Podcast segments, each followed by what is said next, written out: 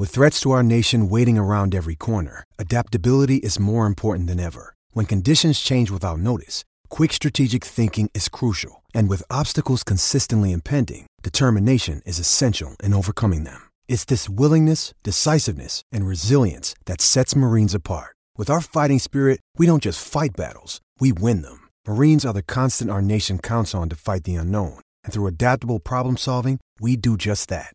Learn more at marines.com.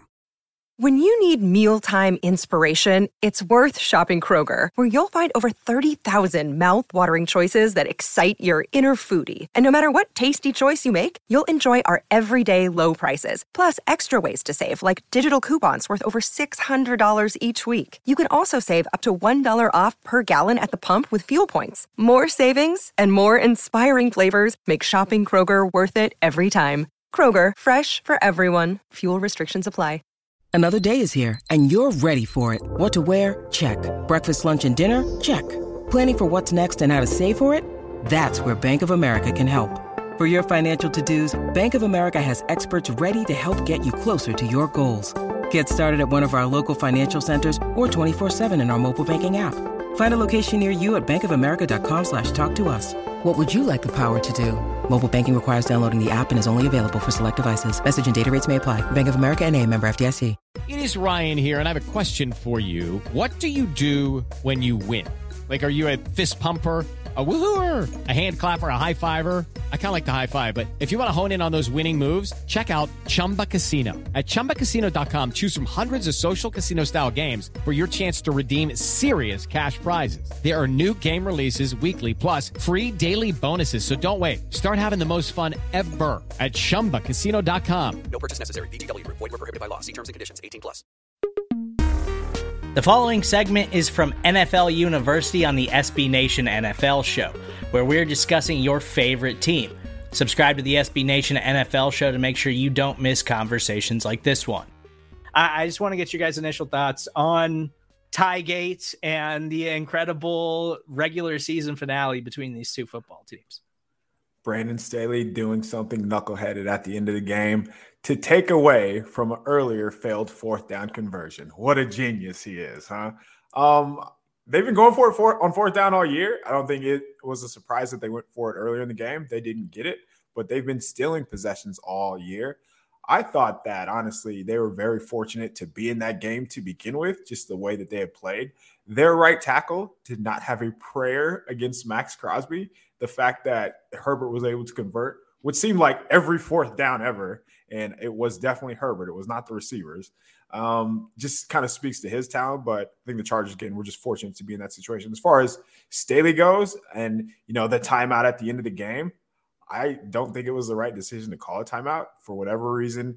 You know, you've heard you've heard the argument, the counters, but based on what I've seen from the Chargers, they could have called 12 timeouts. It would not have been okay because they have not stopped the run at any point this season. So, what made him think, you know, resetting them, getting everybody together would have made a difference? I, I don't know if it was a personnel issue, but with three seconds left, I think that type of chaos would have bode well for them, would boded well for them. And I would have just let it play, man. Just kind of roll the dice. But didn't work out that way. Still, there because again, you know, Herbert converted a bunch. They were able to get it uh, down the field. Tie game should have been a tie game, but now, as you said, Steelers are in the playoffs, and like that is the worst possible outcome from Sunday. But uh, Justice, what did you think about that whole Staley decision? Um, because it, it sucks that we have to talk about that because there are so many other parts of the game that were fascinating. So when it happened live, it felt like he was breaking the prisoner's dilemma, right? That that was the vibe of it. It was, hey, you're still playing at the end of this half. You're going to use your timeouts now. That's very weird because we've already passed the two minute mark. You should have been using your timeouts at the beginning of drive. If you're trying to save time, you only save four seconds. What the heck is this? And then they they get the ten yard run. Um, obviously, that changes kind of the mindset of are we going for the tie or are we going for the win here, right? Um, so I I do think that the biggest thing that changed was they couldn't stop the run.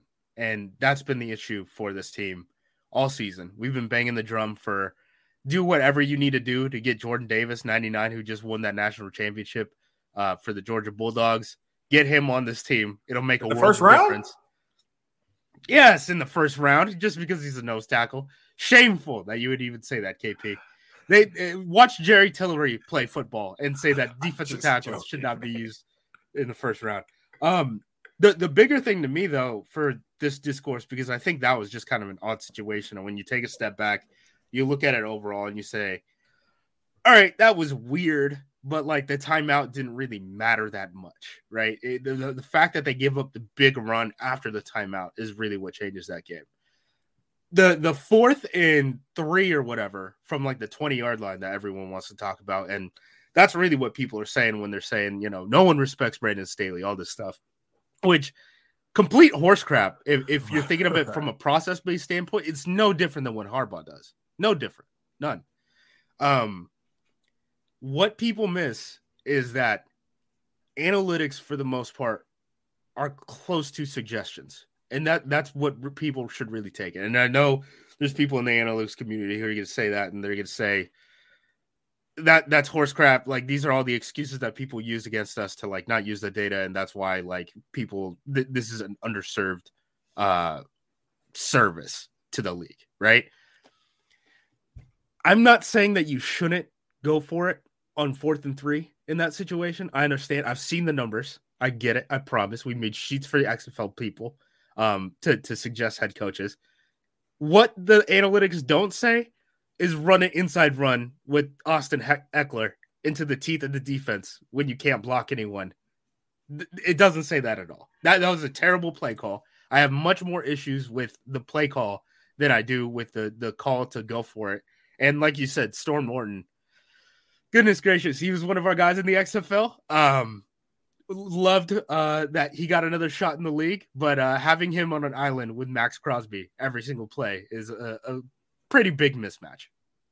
So the game tying drive where they did convert, I don't know, I don't remember how many fourth downs it A was. billion fourth but- downs, fourth and tens. Over the course of the season, why not put the ball in that guy's hands, no matter what the down and distance is, no matter if it's fourth and one, no matter if it's fourth and 12, if you want to go for it, why not put the ball into your best player's hands? I feel like that should be the topic at hand as opposed to the result because it's easy to get down on a play when it doesn't work. But if you just die, go down swinging with your best player, it would be tough to be mad at the result. And you know, you know, at the end of the day, that's what you want. You want to put the ball in your best player's hands. But we always forget that part of the uh, that part of the process when we're talking about this whole situation. And, and yeah, that gets under my skin too. I mean that that Chargers fourth down. Like if you're asking the Raiders what they wanted to see on that, it's inside it. run by Austin Ekeler. Not not just run it, it just inside run by a small running back. right, right? So I don't know. I had more issues with the play calling than I did with the decisions to go for it. And honestly, for for as much as like up in arms as you know, some of these analytics people are like they're winning the war. You know, Like, often too. yeah, it's like, you, there's issues with communication. I think pretty often, um, but you, they're winning the war, and I don't think it's going to go away anytime soon. Like you're going to see more teams take that more aggressive approach, like fourth and three across the board. You should go for it, basically. Like that's kind of how this league is setting up now. And Steve, you've watched a lot of Raiders. I think it's okay to give them credit too. I think Carr played well. I think Carr made some big throws down the stretch when they needed to. And they don't have a great supporting cast. Like Renfrow shouldn't be your guy, but they go to him and he makes it work. They're doing this without Waller. And I think that should be noted as well. So it's okay to give the other team props as well. You can listen to the rest of this conversation by subscribing to the SB Nation NFL show wherever you get your podcasts.